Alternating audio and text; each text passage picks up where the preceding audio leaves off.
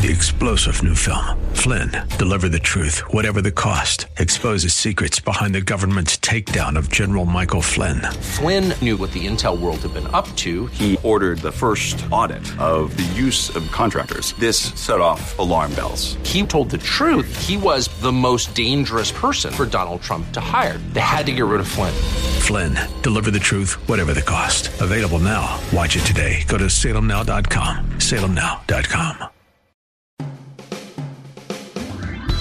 Listening to the Pastor Scott Show podcast. Have any questions or comments? Email Pastor Scott now at pastorscott at kkla.com or tune in live weekdays from 3 to 5 p.m.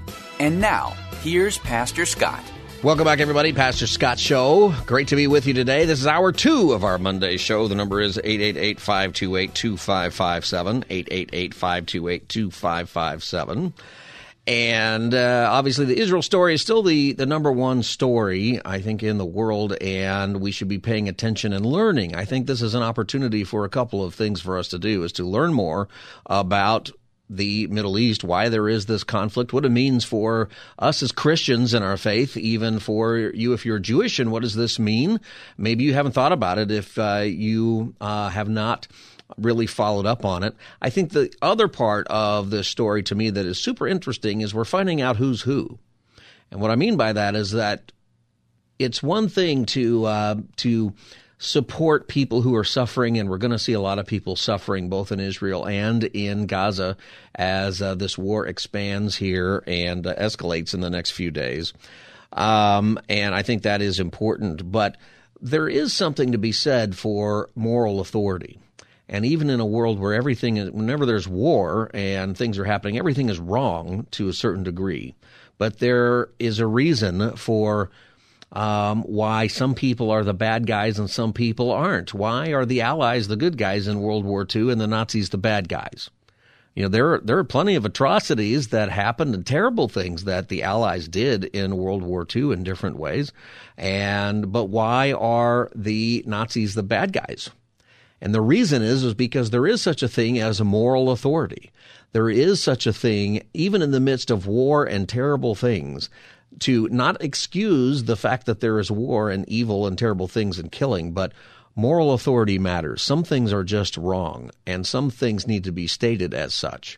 And the who's who is who's saying that this is wrong and who's saying that it's not. Mayor Karen Bass in Los Angeles issued this statement uh, last week. I joined voices across the nation condemning this horrific attack on Israel. The Los Angeles region, uh, region is the second largest Jewish population outside of Israel, and many families are anxiously awaiting developments as they unfold. My thoughts are with those families this morning, and Angeleno stand with those under siege mourning loss and uh, may their memories be a blessing. She made a, a, statement there, but she she said that this was a horrific attack on Israel, and she's probably had other things to say. That was part of it. But this is the mayor of New York. Uh, if Los Angeles is the second largest region with a Jewish population outside of Israel, what's the first? Well, it's New York City. This is the New York Mayor Eric Adams. Part of his comments about it this weekend. We are not all right when we see young girls pulled from their home and dragged through the streets. We are not all right when we see grandmothers being pulled away from their homes and children shot in front of their families. We are not all right when right here in the city of New York you have those who celebrate at the same time when the devastation is taking place in our city. We are not all right when Hamas believes that they are fighting on, be, on behalf of something in their destructive, despicable action that carried out. We are not all right when we still have hostages who have not come home to their family. We are not all right. And he went on that way, and he wasn't pulling any punches. And so it's remarkable to hear what some people have to say, and then others who start to, you know, go down a path of trying to say one side is just as bad as the other. That's something that we have to avoid here. Without saying that one side is fully justified in every single thing they do, we're not called to do that. But there is a statement that needs to be made that these kinds of terrorist attacks are evil and they are wrong under any circumstances for anyone to do. And it's important that we realize that there is a response that in this world of fallenness that governments exist in a way they are given the authority by God to bear the sword against you, Romans 13 has to say. And that doesn't mean that war is is okay, but it's part of the world we live in, and you have to respond. How would we respond? How would any nation respond to this kind of thing happening? Somebody did the math, and they said if this had happened to the United States from another country, if you just take populations and you do the ratio of, you know, 330 million Americans, how many would it be? It would be tens of thousands of women raped and babies murdered, and those. How would we respond? I think we would respond quite harshly. And the the issue of moral authority is tough because you can have it for a while and then you can lose it. You know, the world had moral authority to go after Hitler.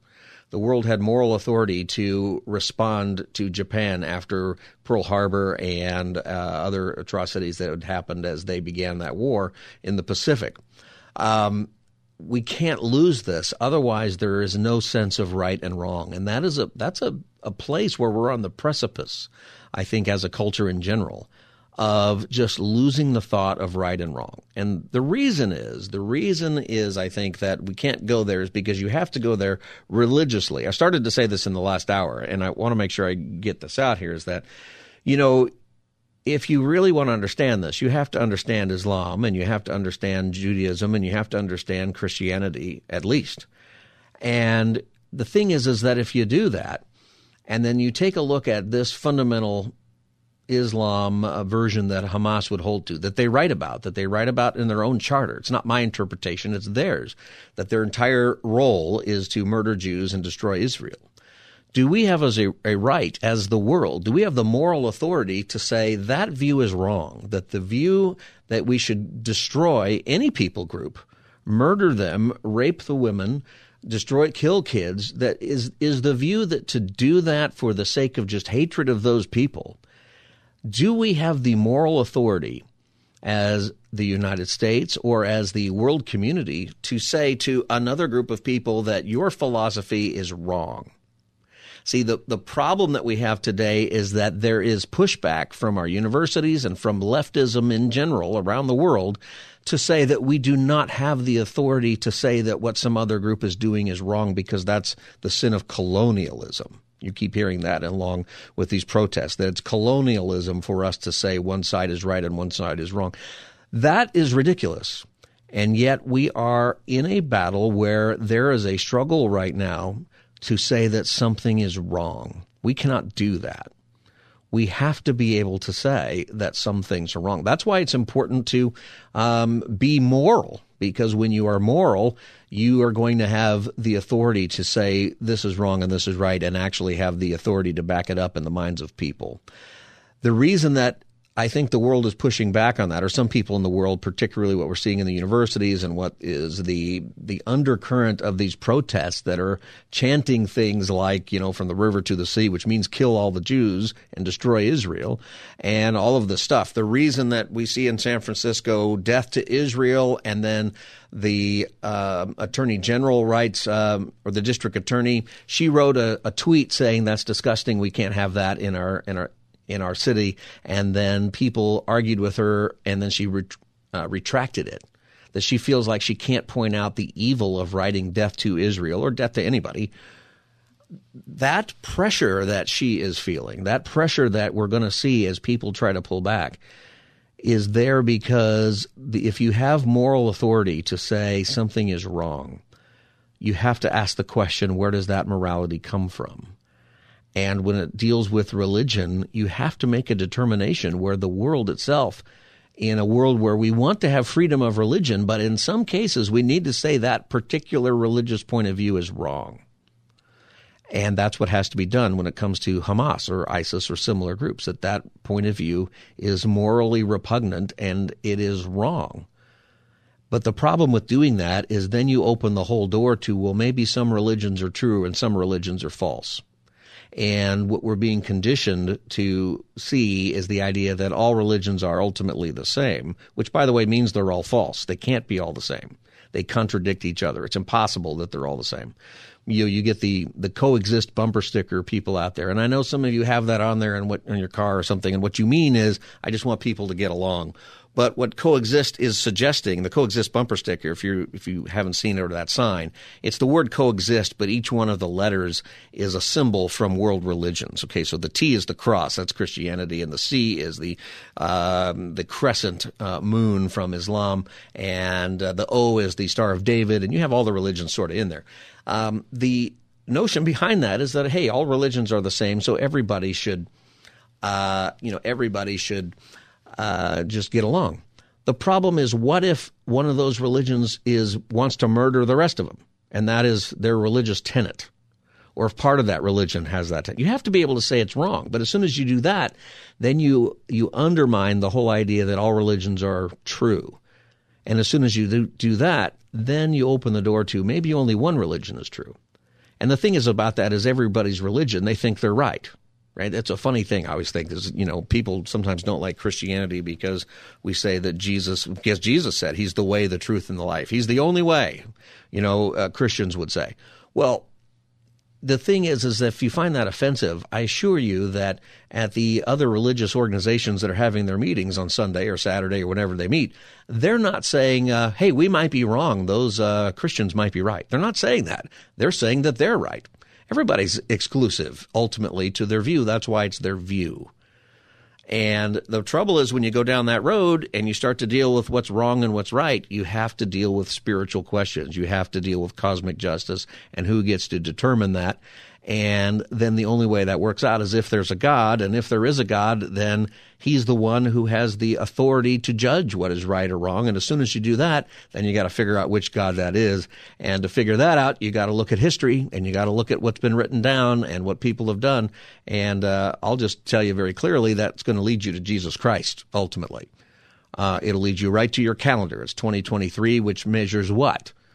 The number of years since uh, Jesus. I realize it's off by a couple of years. Uh, and if you go back in time and you're studying history, it starts to count backwards before the birth of Jesus Christ. And why is that? Because everything ultimately, when you investigate it, points to Jesus.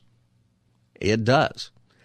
And that is something the enemy doesn't want to see. All right, this is the Pastor Scott Show. The number is 888 528 2557. 888 528 2557. Gary in La Crescenta, welcome to the Pastor Scott Show. Thank you very much, Scott. Hi, Gary. Um, yeah, so um, I heard that woman call in about a Jew, unbelieving Jew. Yeah, so the um, last hour, the, a woman called and said that her roommate is Jewish uh, Israeli, I think she said, and is really having a hard time, naturally, I think, because of what's going on. And she wanted to know, you know, how to comfort her. And the difficulty that her roommate was having is that she's asking the question, you know, how can God let this happen to uh, the Israeli people? Go ahead, Gary. I just wanted to uh, let people uh, remind people what happened. Yeah. So, so I I happen to be a Jew for Jesus, and I did get back from Israel in December uh, then it was peaceful. Yeah. And it's outrageous what's going on. Um, but um, I, I, I, I'm also in a position where I could, I could help that young woman who called in. What would you? What advice would you give to her? Um, I, I would um, give her. Um, well, first of all, I would start with uh, free will and why you can't have love without free will. Mm-hmm. And, you know, that makes us free to do right and free to do wrong. Right. And and I have other pointers um, yeah. to God that I that I believe I could help her with. Well, you know, I think that a lot of us have uh, Jewish friends and people who are dealing with this, or even maybe you have Palestinian friends who might have uh, a different perspective, one way or the other, on this you know, we have to be a, a, a people as Christians who are ultimately the light. And we recognize that the goal for us as believers, Christians, is that people need to turn their hearts to Jesus. That that's actually the um, that is actually the solution to the Middle East crisis. And that sounds, you know, trite, I guess, coming from you know Christian. You know, Jesus is the answer, but He is, and the Word of God says ultimately Jesus does resolve it. Um, you know, Gary, when you how did you become a Christian, Gary? Have you always been a believer or or not? Uh, I became a believer in when I was 57 years old. I'm now 70. Uh, in a miraculous moment where I was at a Korean church with my Korean wife, uh, just kind of going along with it, and um, uh, the pastor said, "How would you like to join our church?" And I'm thinking of all the reasons why I wanted to say no, uh, but then I blinked my eyes and time stood still. It felt like 20 minutes, but they both told me it was a blink of an eye. All of my um, reasons where I thought there was no God ended up concluding there was a God, and He was a triune God. Uh, and uh, it was an amazing moment. Yeah. So you had this moment when you were 57. Uh, yeah, you know, seven, maybe part of the encouragement that you can give uh, to anybody listening is that you never know uh, when God is going to get a hold of your heart or how that's going to happen, but that God is real and uh, that He loves you, and there is a Savior, and to point people towards Jesus. Uh, Gary, I thank you for for calling, and I know that you're helpful to a lot of people. You know, the the answer is is always to point people to investigate Jesus and who he was, and the fact that he's Jewish, the fact that he came at a time when Israel was also uh, under siege and they were you know held captive by the Roman Empire not too long after being captive by the Greek Empire and before that the Babylonian Empire and the Assyrian Empire. And there is a history there that that matters for this whole conversation ultimately but that when Jesus came the first time he came to pay for the sins of the world and that is really important because when he comes for the second time then he's going to come to be king uh, that's what Christians believe. That's what the Bible tells us.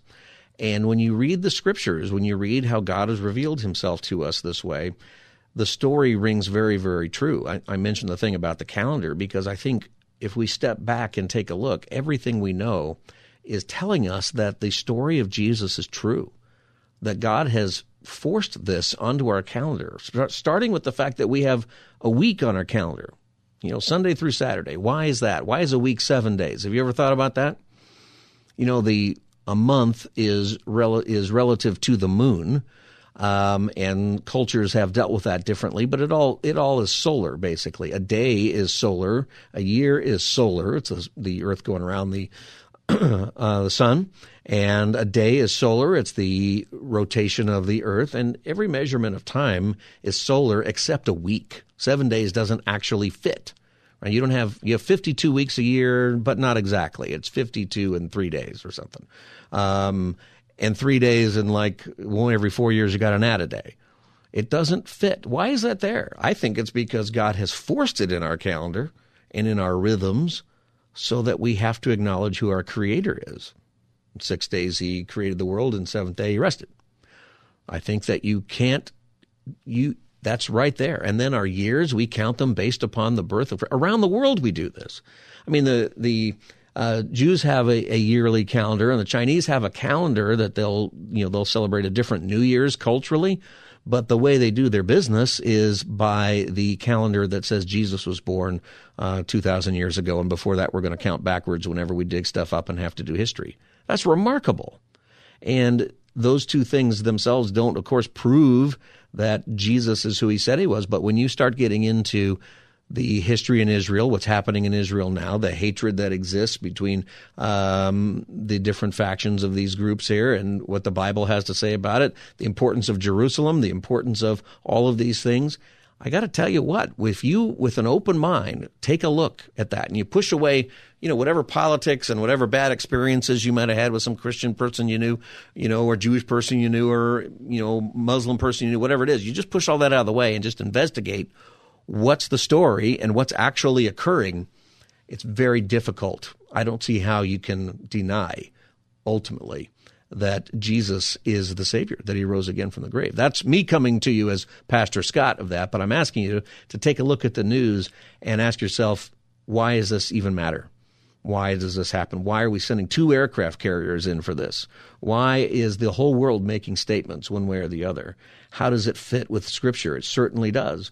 All right, 888-528-2557 is the number if you want to join the conversation. This is the Pastor Scott Show, 888-528-2557. Dan in Orange County, welcome to the Pastor Scott Show. Hi, Scott. Thanks for uh, taking my call. Yeah, yeah um, I agree. Uh, Israel has uh, absolute uh, moral authority uh, to attack Hamas and to defeat its enemies. It was horrible what happened the Saturday, uh, two Saturdays ago on October 7th, I think, with the massacres yeah. at the kibbutz and the, the, the festival, the music festival. However, they also, I think, can lose that moral authority. And I think they had the moral authority for several days, but now we're seeing kind of quite a bit of collective uh, punishment and kind of a disproportionality of that war machine and that. And whereas they had it before, I think they're slowly losing it because of cutting off like food, water, electricity, um, and stuff like that, leaving the people without food. And that Hamas is the enemy, but I don't think that particularly the Palestinian women that you see starting a caravan with babies. Um, and we're not seeing too much of the but but there's been a lot of bombing of the buildings and you see babies being pulled out and children and all that I think that there's a certain point where you have to say they might be losing moral authority now. Go after Hamas, but leave the children and the kids alone. And I think they bombed the caravan to the south uh, two or three times. I saw Israel defense minister saying, "Well, they'll have to check into that. Sometimes there's a fog of war, but I'm not sure how there could be the fog of the war when when it's a caravan leaving." But I'm a little I'm a little shocked that um, all of the stuff. Uh, you know, we should be praying for Israel praying for Israel. I'm seeing it on websites, but I think we also need to be praying for Palestinian children. You know, we have to be for the, the innocents, the mothers, and stuff like that. I don't think it looks good if we keep saying um, pray for Israel at the expense of the innocent Palestinians. Yeah, and, that. Dan, and when you see those gotta, I, Palestinians, it's horrible. Yeah, I got to go to a break here in a minute, but uh, when we come back, I'll address that a little bit. I think with the uh, particularly the portion proportionality uh, argument, and uh, I do think you're right that we have to pray for everybody involved. That the, you know, there is death and there is suffering, and many of the people who are involved do not support Hamas or what happened. Um, and uh, there's going to be a lot of back and forth as far as you know what's true and what isn't. You've got to be careful because the internet is full of videos that aren't even this battle. There are people saying, "Oh, look what happened in Israel, or look what happened in Gaza," and it's from some other war that happened three years ago somewhere else. Right? We we have to be very careful in this era. But the moral authority question, when it comes to war, is hard because there's always going to be um, things that happen in every war that uh, innocence, uh, unfortunately, is is destroyed in that. We have to pray about that. I got to take a break. Thanks for your call, Dan. We'll come back with your calls. I see your calls uh, up on the screen, and I'll talk about proportionality. There is a reporter in England who made a comment about that that's very strong, but I think it should help us with our thinking. This is the Pastor Scott Show. You can follow us at Pastor Scott Show wherever you get your social media at Pastor Scott Show. You can watch us at kkla.com right now. We'll be back as the Monday edition continues. Stay tuned. You're listening to the Pastor Scott Show podcast. Have any questions or comments? Email Pastor Scott now at pastorscott at kkla.com or tune in live weekdays from 3 to 5 p.m. Now, back to the show. Is that a reasonable, proportionate, and moral response by Israel? There is some deep perversion in Britain whenever Israel is involved in a conflict, and it is the word you just used proportion proportionate proportionality. Only Britain is really obsessed with this. I've heard it for the last few days incessantly. Proportionality in conflict rarely exists. But if we were to decide that we should have this fetish about proportionality, then that would mean that in retaliation for what Hamas did in Israel on Saturday, Israel should try to locate a music festival in Gaza, for instance, and good luck with that should try to find a music festival in Gaza and rape precisely the number of women that Hamas raped on Saturday. Kill precisely the number of young people that Hamas killed on Saturday.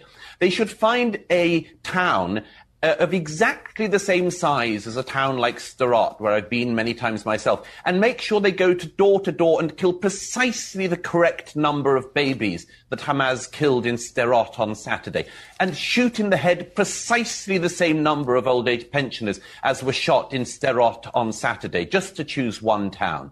Proportionality in conflict is a joke. And it's a very strange British concept which we've had that only the Israelis in a conflict, when they are attacked, are expected to have precisely the proportionate response. That was a British writer named Douglas Murray on a British television show this weekend talking about proportionality. And we hear that, we're going to hear that more and more often. And the, the notion is that a attacked country should show some sort of restraint or only attack in proportion to wh- however they were attacked. And there have been several articles written this weekend about that that would be worth reading, Washington Post and National Review and some other places, just about how difficult that is and what the laws are really with war. You know, he's giving those examples that said if you're going to be proportionate really, then you have to do exactly what they did to you. And that doesn't make sense. You can't do that.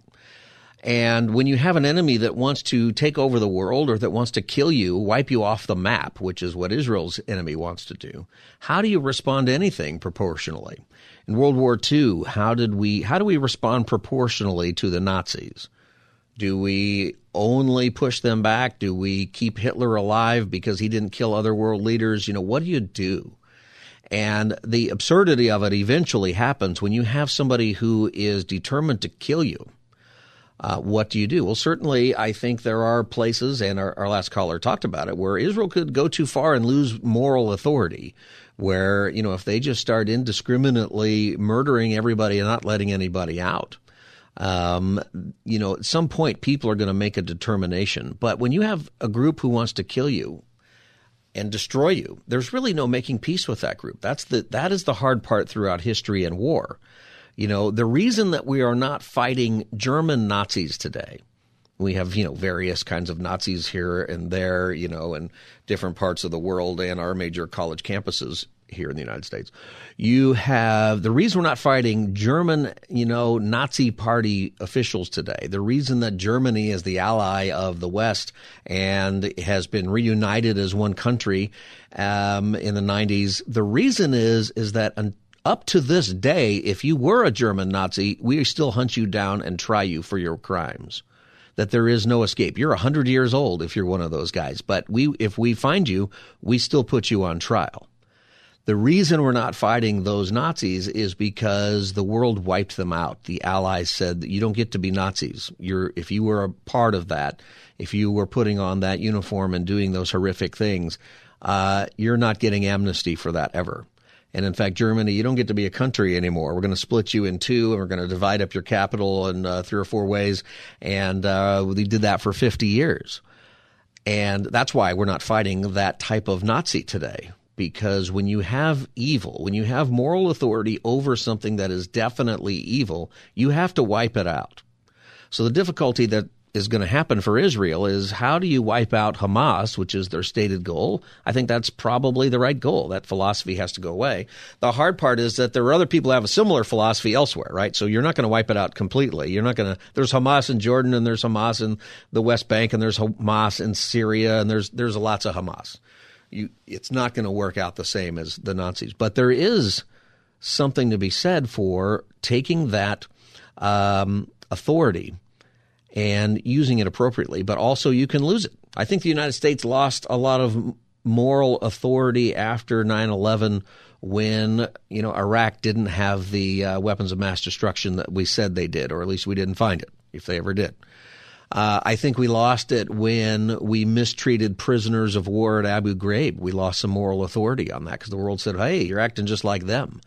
You know, there's, but in the meantime, we didn't lose moral authority by going to war. We killed a lot more of their people than they killed of our people. And a lot more innocent civilians were killed by the West than uh, were killed by uh, the terrorists.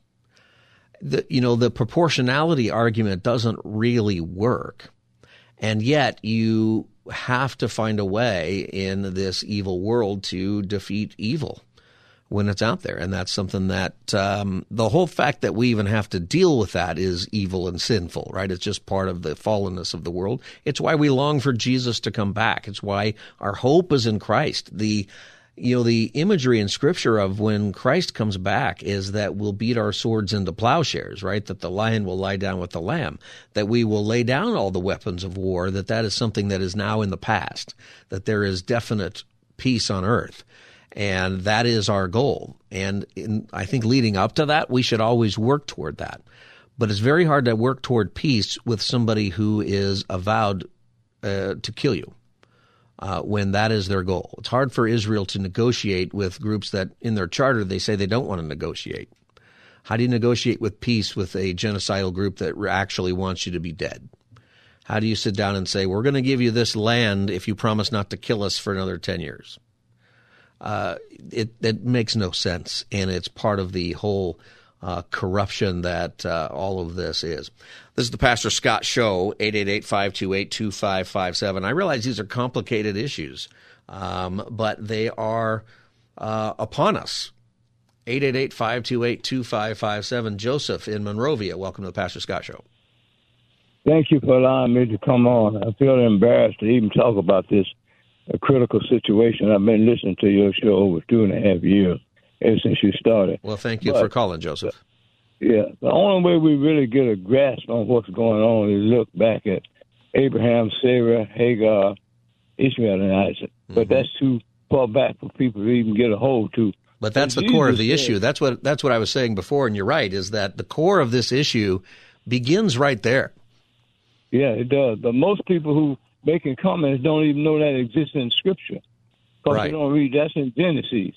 But when we start talking about equal proportion, that's never been a solution. That's right. Uh, I believe that Jesus is Lord, and I love the Jewish people, and I love Jesus because Jesus came through Jewish parents. That was the reason God chose Mary and Joseph because they were peaceful and they were righteous. So if we're not going to do what Jesus said, I, I support Israel. I think whoever they need to defend them or to uh, stand at their defense should be. If it's America, it's us. I'm not saying we should kill, but if our presence can prevent something larger from happening, but going and killing the same number of people, how is that going to solve the problem? So everybody that's making comments not looking for solutions. Some people are looking for ways to be vindictive and uh, sometimes I feel that way.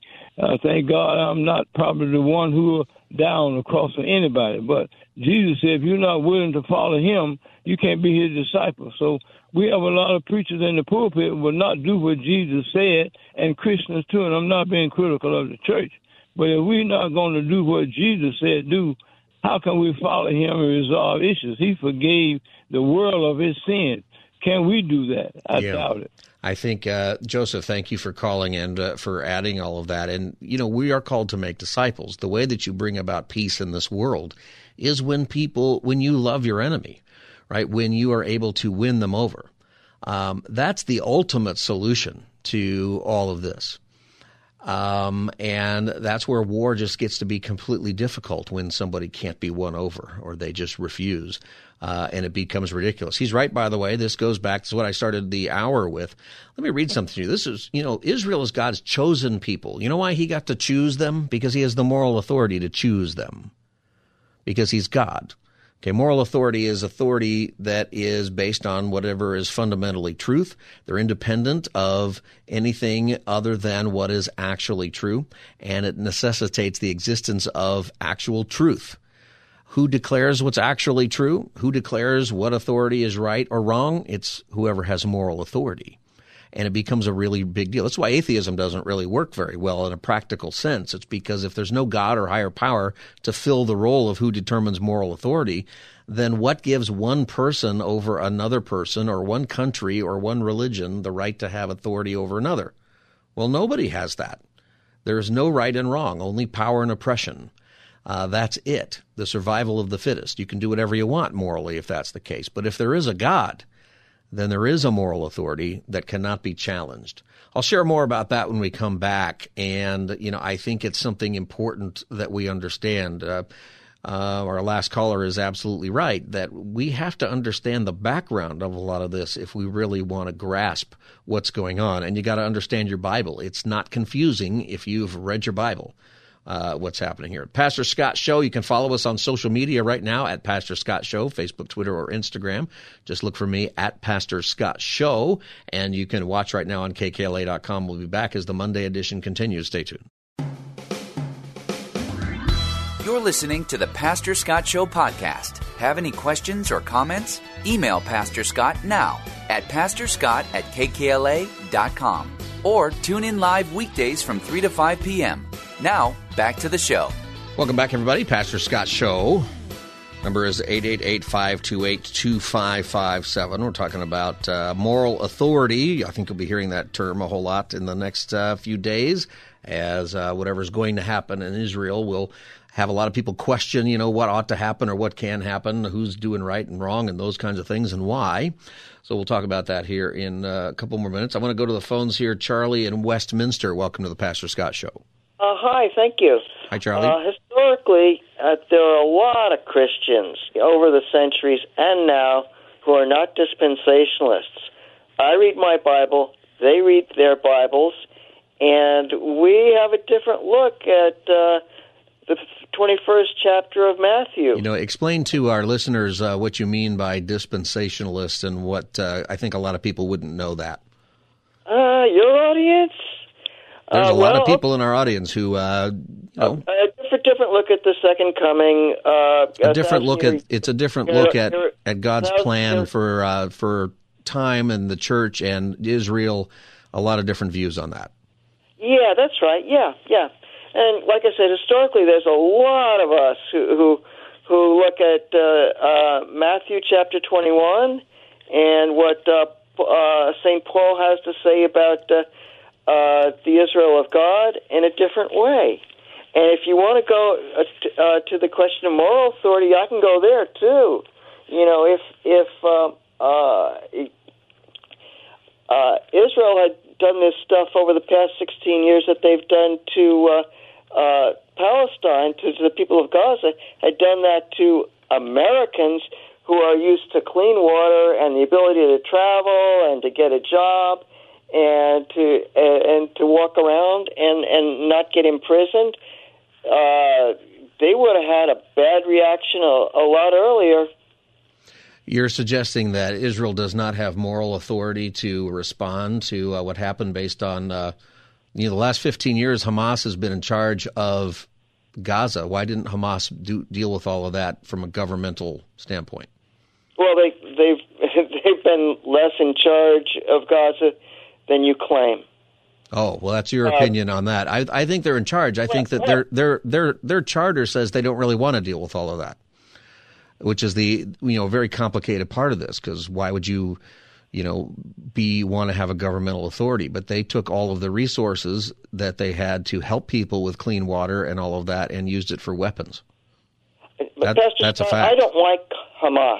Yeah. When I visited the Holy Land in 2007 with the uh, International Orthodox Christian Charities, I'm glad we didn't go to to Gaza.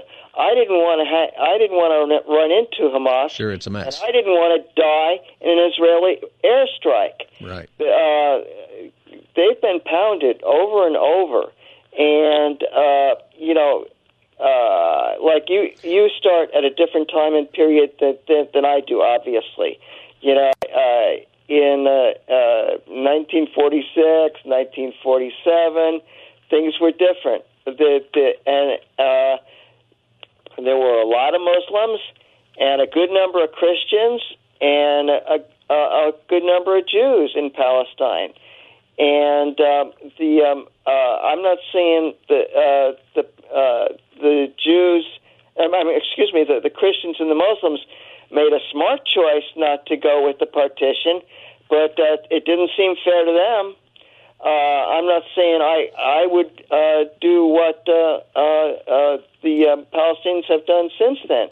Uh, but, you got to you know- you got to deal with Charlie. I want to get back to the other issue. I appreciate your call, and uh, you know I think maybe later in the week we'll talk about some more what you're talking about with that partition and what happened there. You know, at the time, Israel and uh, Palestinians, Arabs were offered a state, and the Israel said yes, and the other side said no. And over time, there's wars and there's a whole lot of history there. I don't think I don't know that the Christians were looking for a state. Israel was looking for a state because they were being persecuted for a long time. Obviously, after World War II, they had nowhere else to go except their homeland, and the only homeland that Jews have is Israel. That's it. Uh, it's a longer subject than that. You know, I want to deal with uh, just so we have an idea of the moral authority and kind of what this is. Um, it is it is something that God has in, in this way. Like, why does God have this? It gets into even why did you have the Israelites, you know, Abraham starts and he's got Israel, then because of exile and famine, he leaves, he goes to Egypt, the Israelites become uh, enslaved, and then God brings up Moses and they go back to the promised land. All right. Where is the moral authority for the wars and the things that happen there? And it's the simplest way I can put it is this is that God is the author of life. He's above life as we know it. He's the judge and the supreme authority. He can destroy it or bless it at his choosing. A lot of people are frustrated with that, but that's because we often put God in our our own box. Like if I were to say that about me or if any leader of some nation were to say that about themselves, we would think that's terrible. And it's because they don't have moral authority. We would be right. I, an, an example that makes sense to me is, you know, my kids, James and John, they've got toys that they play with. And, you know, John, let's imagine John's 11, James is 14. Imagine that John decides to build a Lego city in his, his room. And, uh, it's his city. You know, when I had Legos as a kid, I used to build cities, and I used to have all kinds of calamities happen to my city that I built because uh, it was fun. You drop the uh, helicopter on things, and there was all kinds of things you could do. But if James, the older brother, were to come in and destroy John's city, James would be in trouble. John would get no trouble for that. James would get in trouble. Household justice would be required. And I would come in and say, You need to say you're sorry because you didn't have the moral authority to mess with his toys uh, and what he was doing. Uh, and I get to say that because who has moral authority in the house? The parents have moral authority in the house. See? Uh, now, parents lose that moral authority if they abuse their children. You know, and then if that happens, wh- who has moral authority over them? Well, the government does. See, and God set it up that way. There is moral authority that is set up and it is in our system. And God in, is setting up human government based on his laws and moral authority. And God uh, has told us that sin destroys, and when we sin, we destroy his creation altogether. And justice demands that he deal with that. And in his moral authority, he has. And he also has moral authority because he keeps his promises to stay true to nature and is just and fair. We don't trust our institutions very well today. Uh, why not? Government, schools, even churches, sometimes, you know, why is that? Because they don't keep their promises. Uh, God does, and he maintains moral authority because of that. Um, when we hear all this, it is a complicated subject because you can have it and then you can lose it. But moral authority, there is a difference ultimately between a nation going to war and a person murdering another person. That is accepted by everybody everywhere. And it doesn't mean it's not that one thing is good and the other is bad. It just means that there is a reason for the decisions and who are the good guys and the bad guys. It matters. When the bad guys, you know, when the good guys lose moral authority, it's because they they do evil outside of whatever their authority is. And that's I think what's going to be looked at here. At, at what point you know, with Israel, the world is against Israel just sort of generally anyway.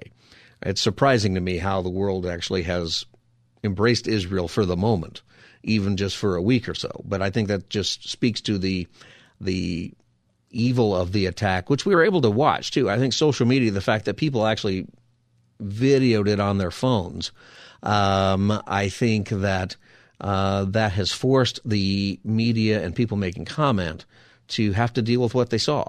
and you can't sanitize it, and it makes it really hard to both sides it, and those kinds of things.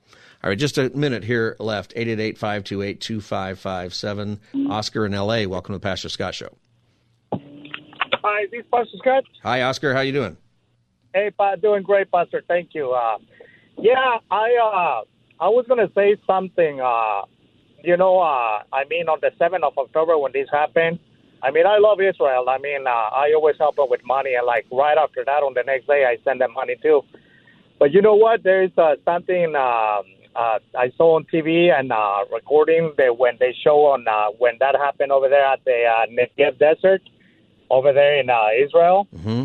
Well, you know, I mean, Shabbat is Shabbat, right? Shabbat. I know, I know what Shabbat stands for. I mean, you don't have to do a single thing, not even hold a remote on your hand, right? The- the or Sabbath. microwave. You pre- you prepare your meal and everything, right? So, Right. uh, I would just wonder what those guys were doing over there. But uh, guess what? I, I have a I have something that I uh, I spoke to the gentleman that uh, got my call, and last time I called you because I wanted to send you a video on you. You will see what those guys were doing over there, and when you will see it, you will you will feel like. I mean, it's just like Yeah. this. Oscar, I mean, I'm, I I'm about out of time, but I'll give you my email address. Okay, the email address okay. is Pastor Just- just- Scott, just- P- Pastor Scott at kkla.com. Oh, okay, just a quick thing. I mean, just like they told Israel, I mean, Israel just doesn't learn from its mistakes. I mean, I love Israel and I'm for Israel, and I have proof but it's just that Israel just doesn't learn from its mistakes. Well, support I mean, support of Israel doesn't mean you have to support everything that they do. I got I got to let you go because we're out of time, Yeah, Oscar. I appreciate okay, that. Pastor. Pastor Scott at kkla.com is the email address. All right, everybody. Complicated things, and uh, we need a lot of prayer. By the way, if you go to kkla.com, there is a um, a, a prayer plan for Israel. You can go to kkla.com and check that out right now. You can also follow me on social media, Pastor Scott Show at Pastor Scott Show, Facebook, Twitter, and Instagram. And you can get the podcast by looking for the Pastor Scott Show wherever you get your podcast. All right, everybody. We'll see you tomorrow from three to five. God bless you. Have a good night. Three star general Michael J. Flynn, head of the Pentagon Intelligence Agency, knew all the government's dirty secrets. He was one of the most respected generals in the military. Flynn knew what the intel world had been up to. He understood its funding. He ordered the first audit of the use of contractors. This set off alarm bells. The explosive new documentary, Flynn, Deliver the Truth, Whatever the Cost, and covers the facts behind this scandal. Flynn told the truth. He was the most dangerous person for Donald Trump to hire. I find out the worst enemy that I'm going to face in my life is right here in America. They took my assessment and they wanted me to change it. And I was like, I'm not changing it. They had to get rid of Flynn. With in depth interviews, archival footage, and never before seen personal records of the man behind the headlines. I just felt like I was drowning. Flynn, Deliver the Truth, Whatever the Cost. Available now. Watch it today. Go to salemnow.com. Salemnow.com.